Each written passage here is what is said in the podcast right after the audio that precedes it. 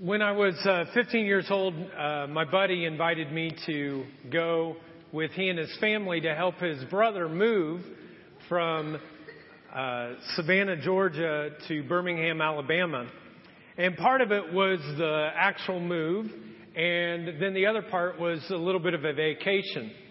So once we got the move all completed, uh, his dad took us to a horse racing track in Birmingham, Alabama. Now, as a PK, a preacher's kid, uh, gambling was not looked upon very highly at all in our household. Uh, there was no lottery ticket. There was no raffle ticket. There was no ever doing anything for money. And so as I walked up to the Birmingham race course, I felt like this weight of guilt and almost like my, my parents were, were looking at me and all of a sudden I heard this voice from my mom in my head that went, boy, don't you go in there, you'll go to hell.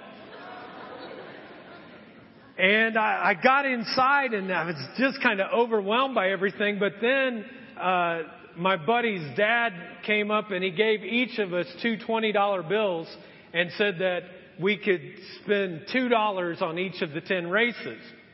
So I figured to myself, if he's an adult, it must be the wise thing to do, you know. I didn't want to disrespect him. So we went ahead and uh, got ready for the first race, and I kind of made a pact with God at that point and said, Well, God, you know, uh, if I win anything, I'll tithe on my winnings, you know. So I figured that, you know, kind of made it okay. Now, truth be told, I don't think we were allowed at all to place any wager whatsoever for our age. And, and the reason I know this is because when we tried to go up to the little window, uh, his dad stopped us and said, Here, give me the $2 and I'll take care of it for you. And so he did, and he said, If you win anything, I'll give it back to you.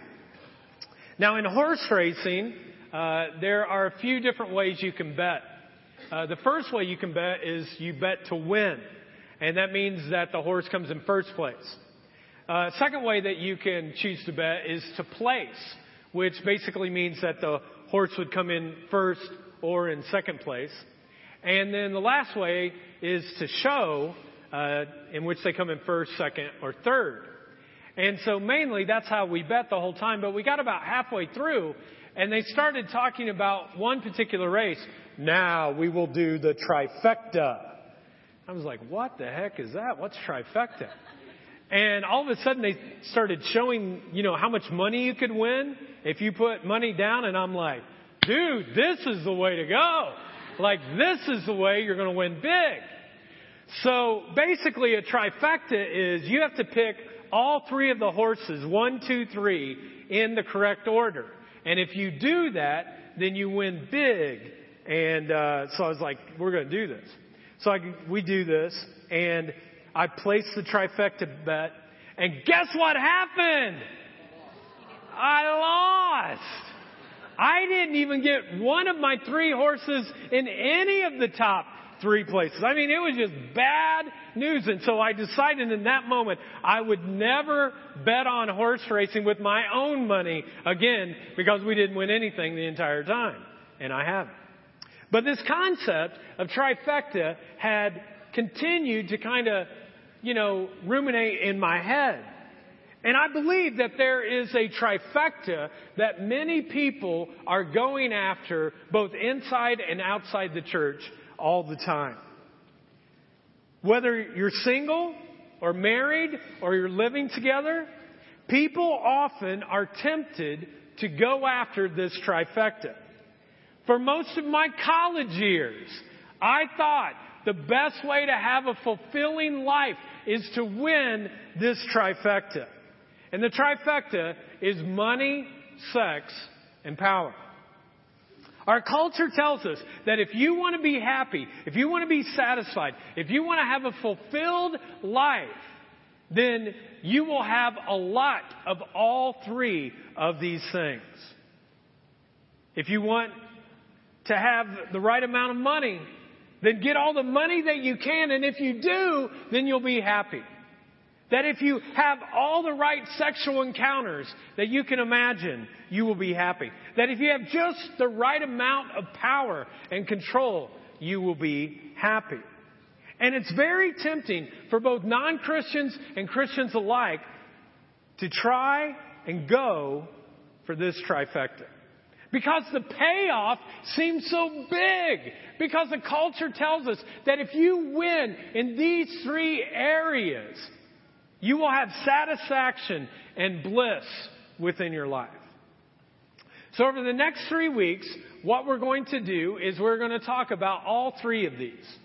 And talk about, though, how we can overcome the lure and the temptation that these three provide in our life so that we don't get saturated with them. Now, this morning, I want to talk about money. If you're here for the very first time, you're thinking to yourself right now, great. I finally choose to come to church and the thing that preacher boy up there is talking about is money, right? Well, we are going to talk about money. And the reason we're going to talk about money is because Jesus talked about money more than any other subject except the kingdom of God. But think about this. Next week, we get to talk about sex. You know what I mean? So if this week is a bomb and you're like, this is horrible, next week is bound to be so much better, right? Alright. Now when it comes to money, I want to give you two images uh, when it comes to money. The first image that I want us to look at is a closed fist. Okay? A closed fist. Now, in each of your uh, programs, or when you walked in today, you should have received an envelope that looks like this. If you didn't get an envelope, you'll really need this. So just raise your hand. We'll get an envelope to you. There's people here, so they'll get that to you. And if you have your envelope already, what I'd like you to do is read the front. And it says, do not open until instructed. Some of you have been tempted to open it before, right? So, if you are that person, I am instructing you now. Open it. Okay? So go ahead, open up your envelope.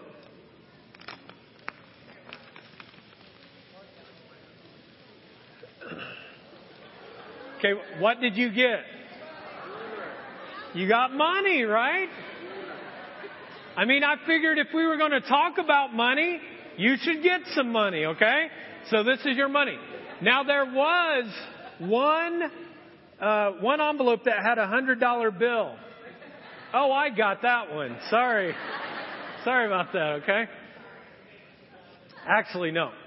But this is what I would like you to do is, uh, I'd like you to take your one dollar, put it in your hand, and uh, I would like you to hold it with a tight fist in front of you, just like that.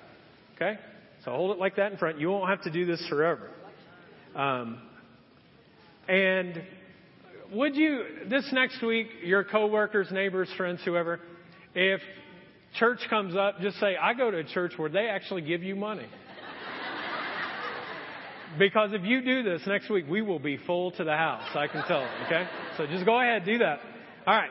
So this is the image with your $1 bill, and I want you to hold it tightly in front of you. And folks, for many of us, when it comes to our money, this is what we look like.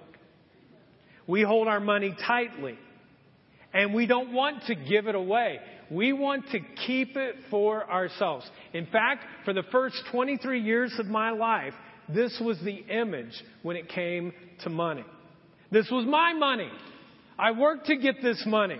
And I held my money tightly. It was closed fisted. It was my money. And I never gave my money away. And I always thought that people who gave money away to friends or to family or to the church were dumb. Like, why would you ever give this away? I mean, the smart thing to do was to hold it tightly for yourself. Now you can go ahead, you can let the, the dollar go, and put it under your chair or hold on. We had somebody in the first celebration, I said, put it under their chair. They're like, I'm not putting it under my chair. So I don't know if people behind you are very trustworthy, but just keep it close, but you don't have to do that. Now, uh, the second image, when it comes to money, so the first image is what? A fist, closed fist. And the second image is an open hand. Okay? So these are our two images when it comes to money. A closed fist and an open hand. In fact, if you would, what I'd like you to do right now is to take one of your hands and put it out in front of you like a closed fist, and then I'd just like you to open it up. Open hand. Okay? So that's what we're talking about. Closed hand, or open, closed fist, open hand. Okay, you can put everything down now. Now, like I said, the image for the first 23 years of my life, it looked like this because I wanted to hold so tightly to every last dollar I had. But when I was 23, for the first time in my life, I had never kind of connected this before, but that you could actually not hold tightly like this, but you could have contentment with how much money you had, and you could actually have an open hand to it. When it comes to money, contentment becomes one of the greatest battles we face. In fact, let's say that word out loud together on three contentment, okay? One, two, three. Contentment. Now, you all said it nicely and peacefully, and everything sounded real good right then. But I have a feeling that for some of you, when it comes to money, if it's not your money, you're like contentment. But when it comes to your money, you're like contentment. Because we have a harder time with that. Well, this morning I want to talk about contentment when it comes to money, and here's our working definition. Contentment says, I don't need more to be happy. I don't need more to be happy. And the image of contentment, folks, is not this, but the image of contentment really is an open hand. Because I really do believe that the phrase, kind of our big idea this morning, is really true. And it's this that God fills open hands. When we open our hands, God fills open hands. So when it comes to money, how can I learn to be content with the money that I have? Or maybe better yet stated, how can I become content with the money that God has actually given to me to manage? Now, I would love to say that I have perfected this concept of contentment, but I haven't. Several years ago, uh, a buddy of mine who uh, attends here at the Jar uh, came up to me and he challenged me and he said, You run, right? I'm like, Yeah. He said, I bet you can't do a triathlon. I was like, Bring it on, you know? And so we started training for a triathlon. Now, this wasn't the triathlon that you see in Hawaii, where, you know, they uh, swim two and a half miles and they bike a 113 miles and then they actually, uh, you know, run a marathon. But this was a sprint marathon. And I finally learned why they called it a sprint marathon. It was because you sprinted as hard as you could or before you died. You know what I mean? Like you went as fast as you could. Like when we got to the swimming thing, I'm a horrible swimmer. I had to take a class to know how to swim. And they let the men go first and then they let the women go after that. And we're swimming, me and my buddy, because we knew we might drown. Like it might be the end of the sprint. And all of a sudden, these real good women swimmers, they like start swimming over top of us. They're like, get out of the way. We're like elbowing women, you know what I mean? And just trying to do whatever you can to survive. Well, in the midst of the whole training process, uh, when it came to the bike section of it, we went to the Cardinal Greenway. Now, my buddy is big into triathlons, and so what he did was he had a bike that looked like this, a road bike, and that thing would just fly. And I'm like trying to pedal as hard as I could because my bike looked more like this. I mean, I was barely making it, you know what I mean? And, uh, it wasn't quite that bad, but it was very, very slow. And he would take off and he would leave me. Like he would be a half mile ahead of me. And I'm going as hard as I can and I just can't keep up. And finally, he told me, well, there's a big difference between a road bike and the bike that you have. I'm like, dude, could you have told me that at the beginning? you know? And so we went through all this training, and so finally I was like, I'm going to get me a road bike. And so I went down to Kirk's bike shop and I bought a bike, and it cost several hundred dollars.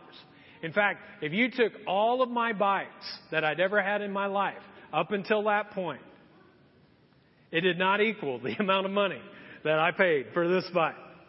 But after I got that bike, man, I could stay up with him. And when it came to the race, he just beat me by just a little bit. And man, I was so excited. You know how many times I've used that bike since then? Zero. Zilch. Nada. None. It sits on the wall of our garage and I walk by it every once in a while. I'm like, man, that is a nice bike, you know? Like, that is a really nice bike and it takes up room, but it was one of the worst kind of use of money that I've ever had in my life. And it all came down to the point, folks, that I wasn't content with what I had. I thought I just needed something more. Have any of you ever used money in an unwise way? Confession today, man. I mean, have you ever purchased an item because the thing that you had at the moment you weren't content with, so you just went out and you purchased that? Have you ever been walking around your house before? And you are in your apartment or in your college dorm room and you're walking around and all of a sudden you're like, I need something larger. Like, I really need something much larger. Or have you ever been driving in your car before and all of a sudden you had this thought, I need a newer car. Like, I need a newer car. Or you're watching football on television. Then you go to your friend's house and they have this gigantic TV and you're like, I need that. You know? Or maybe it's a nicer computer or newer clothes or the latest smartphone you know, Apple's always starting something new. Isn't it called Success now? Success Plus? That's what it's like. You're not successful if you don't have that, you know? We've had phones for hundreds of years, but if you didn't have that, you know, you're not successful. Or maybe for some of you, you look at your checking account or your savings account or your 401k and you go, if I just had more, that would be enough. Can anyone relate to this this morning? A little bit? Well, the good news is, is that we are not the first people ever to struggle with contentment when it comes to things of money and stuff. The people in Jesus' day did as well. And there's a, a parable, a story that Jesus tells to a crowd one day about this topic. It's in Luke chapter 12. Luke uh, is in the second half of the Bible in the New Testament, and Luke was a physician, and I really like doctors myself. Um, if you're new, my wife's a doctor, and so you know I like them a lot. And uh, so Luke tells this story. Jesus tells the story, and then Luke writes it later on. And this is the story. It's in. It's starting in Luke 12, verse 16. It says this. And Jesus told them this parable. The ground of a certain rich man yielded an abundant harvest. Now, in the first century, if you were rich, if you had an abundant harvest, everyone believed that it was God who was actually blessing you. That most of the culture was agrarian. They were all farmers. And so if, if you were doing really well, it was because you were on God's good side. And here is a guy who is extremely blessed by God. And so you would think that since he has so much that he would be content. That maybe he wouldn't have a, a tight fist, but he would have an open hand. By the way, just uh, just to let you know, are, are all of you do all of you live in the United States? Is there anyone here that doesn't? So we all live in the United States. If you just simply live in the United States, you're considered very wealthy. In fact, did you realize that half of the world lives on $2 a day or less? So if you make more than $2 in a day, you're considered rich by half of the world. Just a little insight there for you, okay? Verse 17. And he, that is this man, this, this very, very rich man, thought to himself, what shall I do? I have no place to store my crops. So here is a guy who already is like wealthy. Now he has even more abundance. He's like, what am I going to do with my crops? And the listeners, you and I and the people of that day are wondering, is he going to be a close fisted person or is he going to be an open-handed person? What's it going to be? Close fisted or open-handed? Verse 18. Then he said, This is what I will do. I will tear down my barns and build bigger ones, and there I will store my surplus grain. Great idea, right?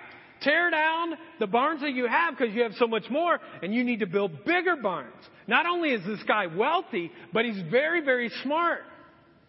Now let me be clear here. There is nothing wrong with you wanting to make more money. There is nothing wrong for you wanting to improve yourselves in different areas of your life. God desires for us to grow in our finances. Now, if this were the end of the story, then we would just think this is guy is like a really smart businessman. And many of us would be envious. We'd be like, dude, he's got such big barns. I don't have big barns. What's up with that? But we'd be over it. Verse 19. And I'll say to myself, this rich man, self, you have plenty of grain laid up for many years. Take life easy, eat, drink, and be merry. So he's under the assumption that all the extra that he has is for himself. Hey, since I have so much stuff, it must be the fact that I'm going to have many more years of life left. So I'm just going to hold on tightly with a closed hand. I mean, why would God go through all of the extent of giving me more if He didn't expect me to live longer? Isn't that the way it works? Verse 20. But God said to him, You fool! You fool.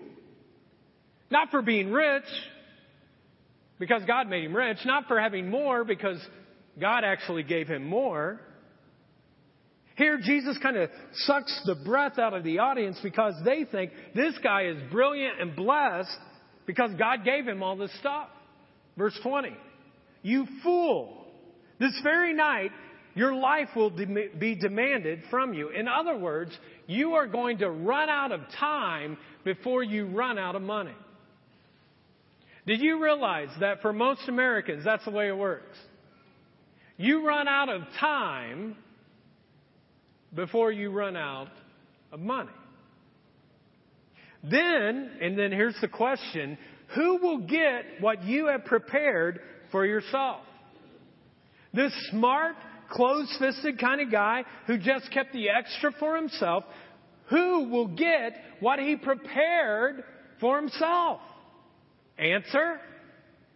Somebody else. Why? Why did somebody else get that? Not because you were open handed and you gave it to someone. Why? He's dead. Not because he had an open hand, but because he didn't have control anymore. And you and I are going to run out of time, folks, before we run out of money.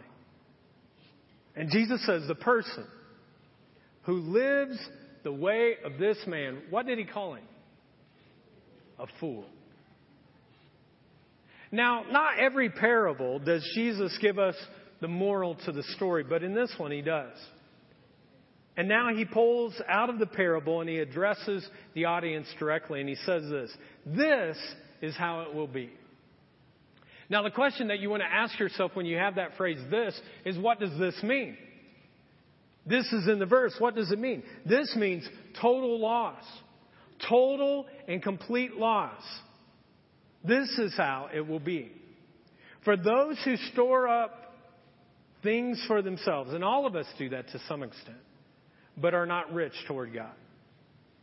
Here Jesus says that it is a total loss for people who store up things for themselves because they're going to run out of time before they run out of money.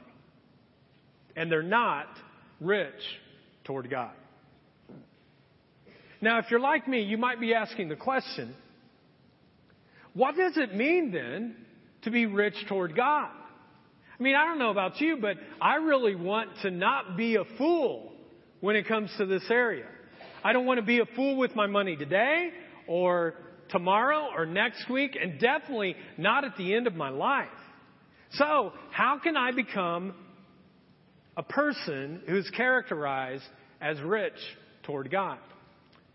Well, in Luke chapter 12, and I'd encourage you to read the whole chapter this week, but if you skip down a few verses, in verse 33, he answers the question How do you become rich toward God? This is what he says Sell your possessions and give to the poor. Now, he's not saying that you have to give everything. He's not saying that you give it all away and you wind up on the street. He just says this quit being so close fisted and to be open handed when it comes to the needs of others. That that is a sign of generosity when you have open hands. Sell your possessions to the poor. Provide purses for yourselves that will not wear out. A treasure in heaven that will never fail, where no thief comes near and no moth destroys. For, here's the big conclusion. Let's all read the conclusion together. Verse 34. Let's read it out loud. For where your treasure is, there your heart will be also. This is a parable, folks, that is warning us against getting consumed by stuff, of giving into discontentment, of being a closed fisted person, of giving into the myth of more. Any of you know what the myth of more is? Have you ever heard this before, the myth of more? This is the myth of more. If I just had a little more money, everything would be okay. A little more house, a little more of a car, a little more of pleasure, a little more of whatever. If I just had a little more, then I would be satisfied, my soul would be, everything in life would be hunky dory. If I just had a little more. But Jesus said that this is not the answer. He says, don't buy into the myth or you will become, if you buy into the myth of more, eventually what happens is, folks, you become close fisted. Instead, Jesus says, sell your possessions and give to the poor and take the idea of being an open handed person and give away to others rather than staying tight fisted. You see, there's kind of this theory in our culture today is that what you should do is you should live and then save and then give what's left over. Live, save, and then give what's left over. And Jesus came and he turned things totally upside down, and a lot of people really got mad with him. And he said, No, no, you give, you save, and you live off the rest. You give, you save, you live off the rest. Now, there is a Christian principle uh, to this whole concept that has been a concept since the beginning of Old Testament times, and uh, Christianity continued to, to use it. And the concept is the concept of a tithe. And a tithe is simply a percentage of giving. It's where you choose ahead of time, before you get anything, you just choose ahead of time I'm going to give a, a percentage. And a tithe is 10% of what you would give. And uh, for many people, uh, this is a principle that people commit to. Uh, if you're a partner here at the jar, you've committed to that. And you've said, hey, you know what? I'm going to be a tithing person. That's what uh, I want to do. I want to become an open handed kind of person. Now, the problem with percentage giving is it's math. And math can be difficult. Like, I took pre-calculus in college. I took pre-calculus in high school too. And I got an A in high school. and then I went to college, and all of a sudden, C plus, baby. You know, that was it. Because I'm not good, I wasn't as good as math as I thought. And we don't talk about math very much uh, in church. Uh, I don't know why we don't, but, you know, it's not one of those things we talk about. So uh, I thought I would give us a little math lesson, okay? So what I have here is 10 $1 bills. And basically, uh, this is the math. You could pick any number that you want, but we'll just say 10 for now, okay? It'll be easier for us to kind of manage. So you have 10, and when you tithe, basically what it says is you just take one and you give it to God and you say, God, I'm going to give that to you off the top to devote to your kingdom and to the things of your world that you're doing in the church. So I'm going to give that. Now, some of you kind of have a glazed look right now. Math's hard. I understand that. This is not a sleight of hands. I am not a Vegas shuffler, okay? So let me, let me try that again, because some of you just glazed over that. Okay? So you have 10 of these. Okay? You have 10. There's 10 of these. And then you basically take one of these and you say, I'm going to give this to the things of God and His kingdom. That's the way percentage working, uh, percentage giving works. That's the way tithing works. You, you give a percentage off top ahead of time before you get the 10, but once you get the 10, you say, already, I'm going to give one away. Now I guess if you wanted to, you could go like this. You could say, God, you mean I still get to keep nine? You're only asking one. I get to keep nine of these? Well, if that's the case, maybe I would, well, maybe not. You know, maybe I'll just keep it. I don't know. But that's the way that tithing works. Now, this is the problem. As long as they're 10 $1 bills, we have no problem giving away one. Like one, no big deal. That's a can of pop. I'll give that away. But all of a sudden, when these become tens or twenties or hundreds or thousands or even more, then all of a sudden when we have to give that away, you know, it just, I like the ten. Just the one dollar tens. That's the one that I like more so. Now, any questions on what I just showed here? It's math. So I know math is hard for some of us. So just want to make sure we all kind of got that today. And so this really becomes the question, the big question for you and I. When it comes to our resources, our money, will we be a tight, closed fisted person? Or will we have an open hand? Now, some of you right now are like, isn't that like a question for you, the way you just worded that? Are you, well, Chris, why don't you ask, no, no, no, no, don't get away from that. This is for all of us, okay? All of us. Am I a tight fisted, close fisted, or am I an open hand person? And this is what I would challenge you. Because some of you can be quite pious. Is I wouldn't just all of a sudden rush right now and go, oh, no, no, no, I'm open handed. Even if you tithe, I wouldn't necessarily say, oh, yeah, I'm open handed. You know, for me, for instance, God's really been working on this in my life. The past 17 years of my life, uh, Jennifer and I, we have been tithers. In fact, after year one of tithing, God said, well, that's just the basic. You need to get more than that. And so financially, we've continued to increase our percentage by once through that process. We just continue to do that. That's what God's asked us to do. I'm not asking any of you to do it. That's what He asked us to do. And there are some times, you know, when I write the check and I put it in there and I'm like, man, I'm generous. Like, think about me. Look what I just gave. Woo! Way to go, bunch. You know, a little pat on my own back there. And I think to myself, I'm an open-handed person. But recently, God's really been showing me that maybe I'm not as open handed as I thought.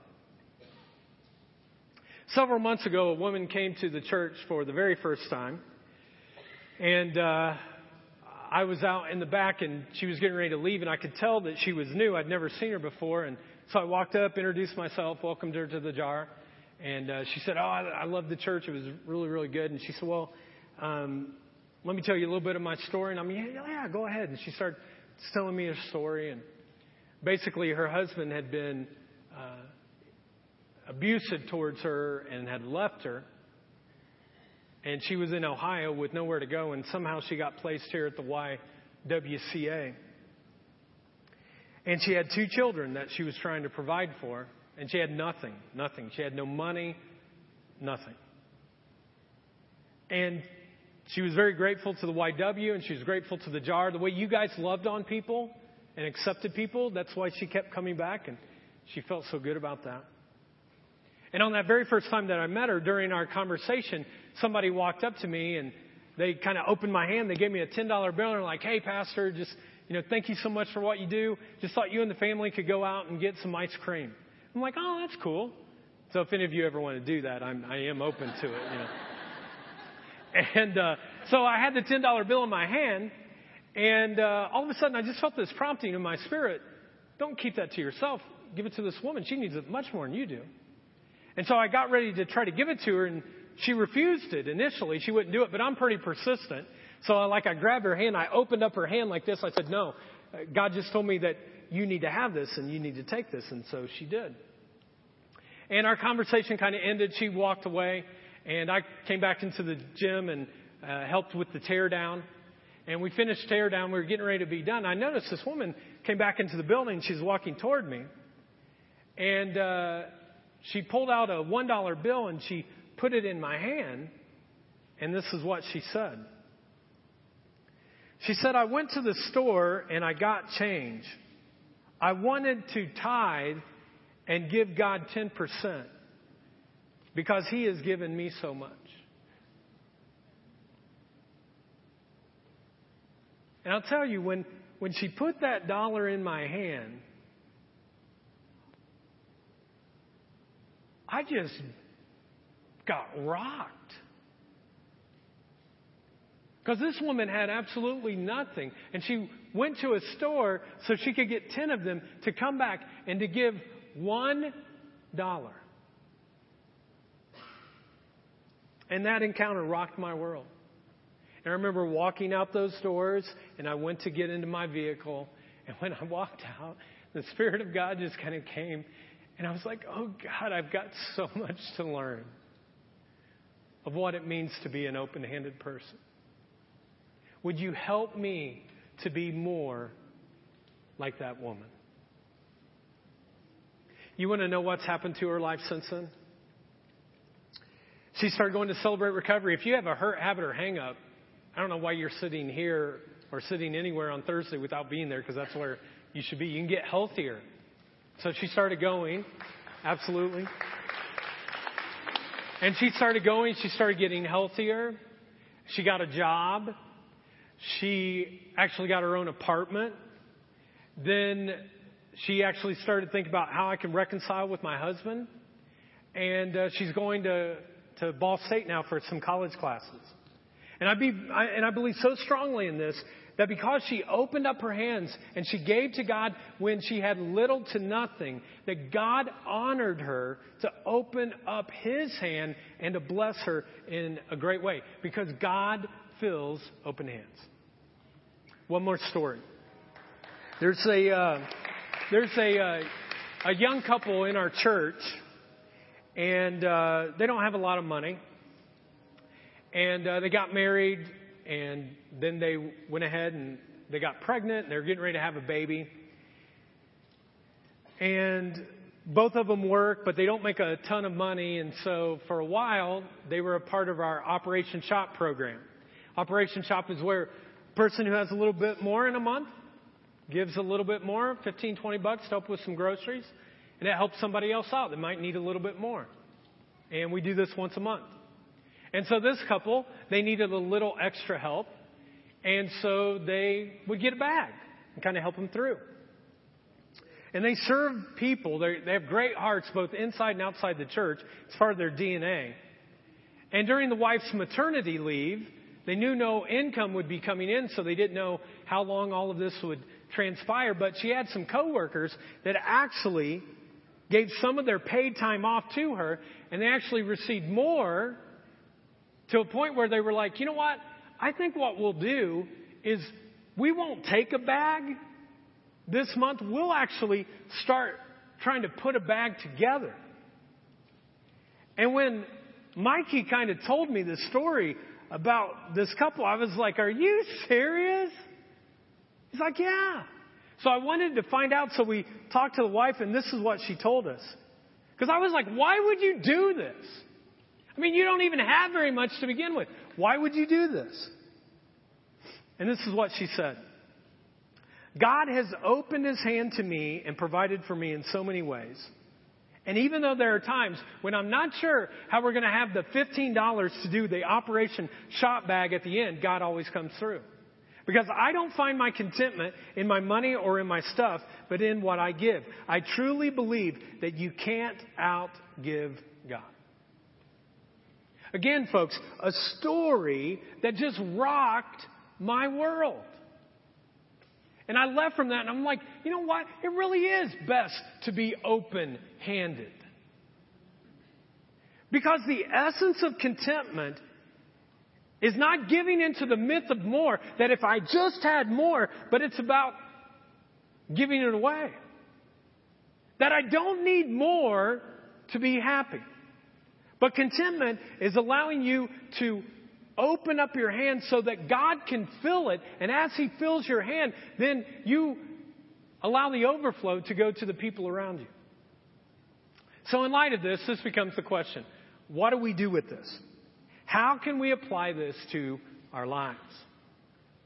Well, for those of you who consider yourselves mature Christ followers or partners in the church, you should say, I'm going to tithe. Like that's it. You should say, I'm going to be a percentage giver off the top, 10%.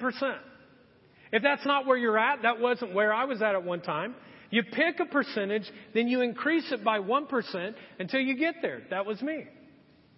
And for some of you, maybe you're giving 10%, but honestly, God might be asking you what He asked me to actually give more than that.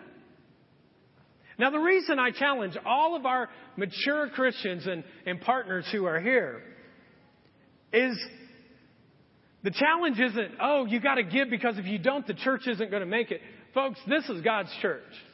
He supplies every one of our needs. He simply enjoys us being open handed. And He says, if you're open handed, I will fill you up. He's like a refilling God. And the blessing of my life has come when I give and I get to see the impact of other people. Sometimes He fills up my hand with more finances. Sometimes it happens that way. Sometimes it doesn't. You know, it's like sometimes you have a television preacher, you know, name it or claim it. You know what I mean? Just go ahead and say, God, I'm going to give this money and I'm going to guarantee that you're going to give me money back. Well, He might. But guess what? He might not. So you don't give it thinking you're going to get something back. You give it out of honoring Him and His Word. Sometimes, though, He does give stuff back. Sometimes He gives stories like these two women. Sometimes He allows you to watch changed lives. Now, this next challenge is for everyone here, regardless of where you're at on the spiritual spectrum. This is for everybody. This means this is for you, because you're everybody. And this is something that you can do tomorrow morning, or you could do sometime this week. What I'd like you to do is to get your dollar back out again. Okay, you all got a dollar. Some of you are like, where'd my dollar go? You know what I mean? There you go. Get your dollar. And what I'd like you to do with this dollar this week is I'd like you to take an opportunity to actually give. Because this is what I found. We don't get better at being open handed givers unless we're opening our hands. Does that make sense? Like you, if you don't do it, it may never happen. And so here's one of four things that you could do. First of all, you could buy a homeless person something off the dollar menu and sit down and have lunch with them. Second thing, put a dollar in a vending machine and walk away. Wouldn't that be cool? Second one, buy a gas station grocery store clerk their favorite candy bar. And don't go up there going, hey, I'm going to buy a candy bar. Go up to them first and say, what's your favorite candy bar? Twix. Oh, cool. Mine's Snickers. Then go find the Twix, not the Snickers. And then bring it back, buy it, and then give it to the person. Next thing. Find an item that is a dollar at the grocery store and put a dollar underneath it. Wouldn't that be cool? Or come up with something else in your head. And once you're done, we want to see some of these stories. Now, I'm, I don't understand Facebook world that much. I'm learning. I just got on Twitter a couple of weeks ago, so I'm learning that too, but I'm very far removed. But this is what they told me you should do. Go to our Facebook page at the jar, and if you haven't liked us already, you should do that. Just search for the Jar Community Church, and at the comment uh, on the top of the post, it'll say God fills open hands, and simply share your story. I'm going to do it. They're going to show me how to do it, but I'm going to do it. And uh, we're going to do this, okay? And could you imagine what kind of impact would happen in our community if the, the 300 adults or so who were here uh, today in the first and second celebration, all of them went out and they did something with a dollar to have an open hand.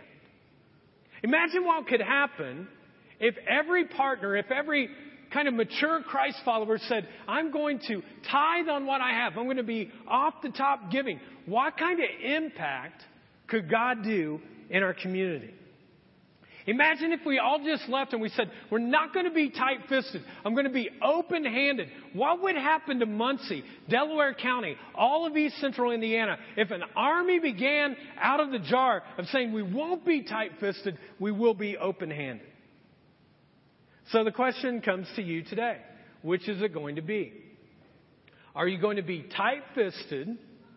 Are you going to be open handed? I mean, I don't know about you, but when people look at me, I really want them to see me as a open-handed person. I mean, when I get to the end of my life, I don't want my legacy to be that Chris Bunch, he was a taker.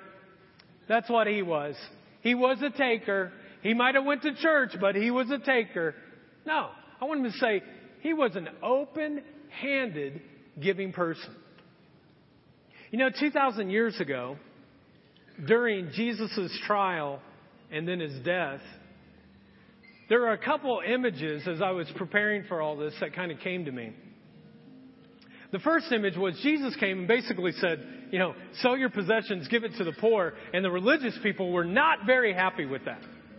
They weren't happy with that at all. And during his trial, when they said, What should I do?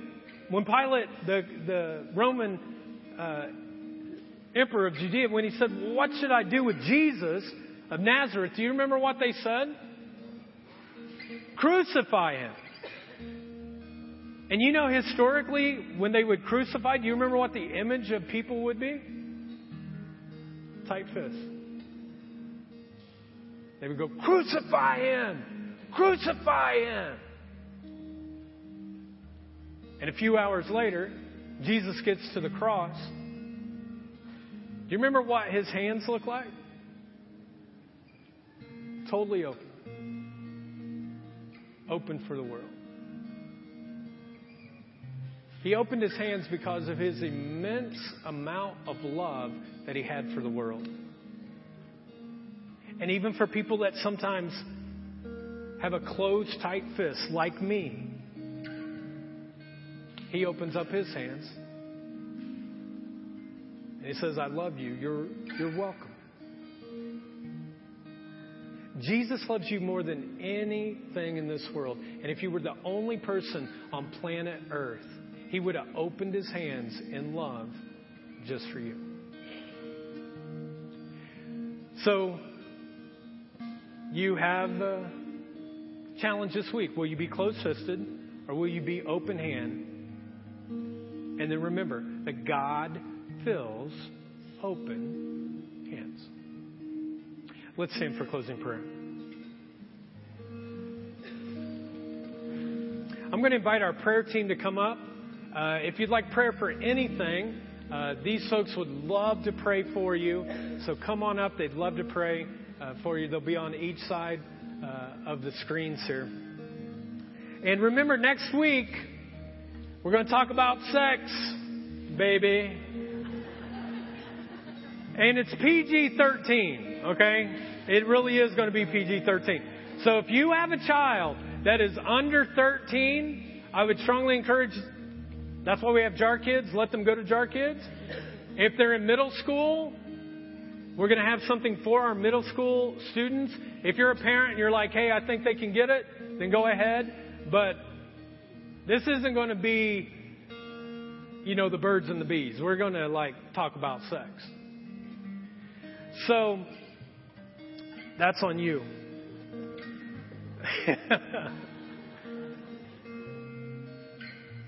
and uh, I hope this week that the jar will truly be an army of people with open hands. Let's pray. God, we thank you so much for being the ultimate giver. Thank you for allowing Jesus to open up his hands to go to a cross for our mistakes and our mess ups, all of the sin in our life, so that we could be set free and have new life. And maybe today, God, there are some people who are here who have just had some closed fists towards you. They haven't had an open hand, but when they kind of thought about Jesus having an open hand just for them, they're like, man, I, I want to give that a chance. And so if there's anyone here today who has not made that commitment to say, Jesus, I want to begin a relationship with you, I just invite you to repeat this prayer silently to yourself, but you can repeat it after me. Jesus, thank you for opening your hands on the cross. I now receive you into my life. Forgive me for the sins that I know. And thank you for making them clean. I now receive your Holy Spirit into my life. I want to live as an open handed person. And God, for all of us here today, we need you to open our eyes and remind us that an open hand is more powerful than a closed fist. And when we are tempted to close our hands and make fists, to hold on tightly to the resources you've given us, help us to remember that God fills open hands, not closed fists. We pray this in Jesus' name. Amen.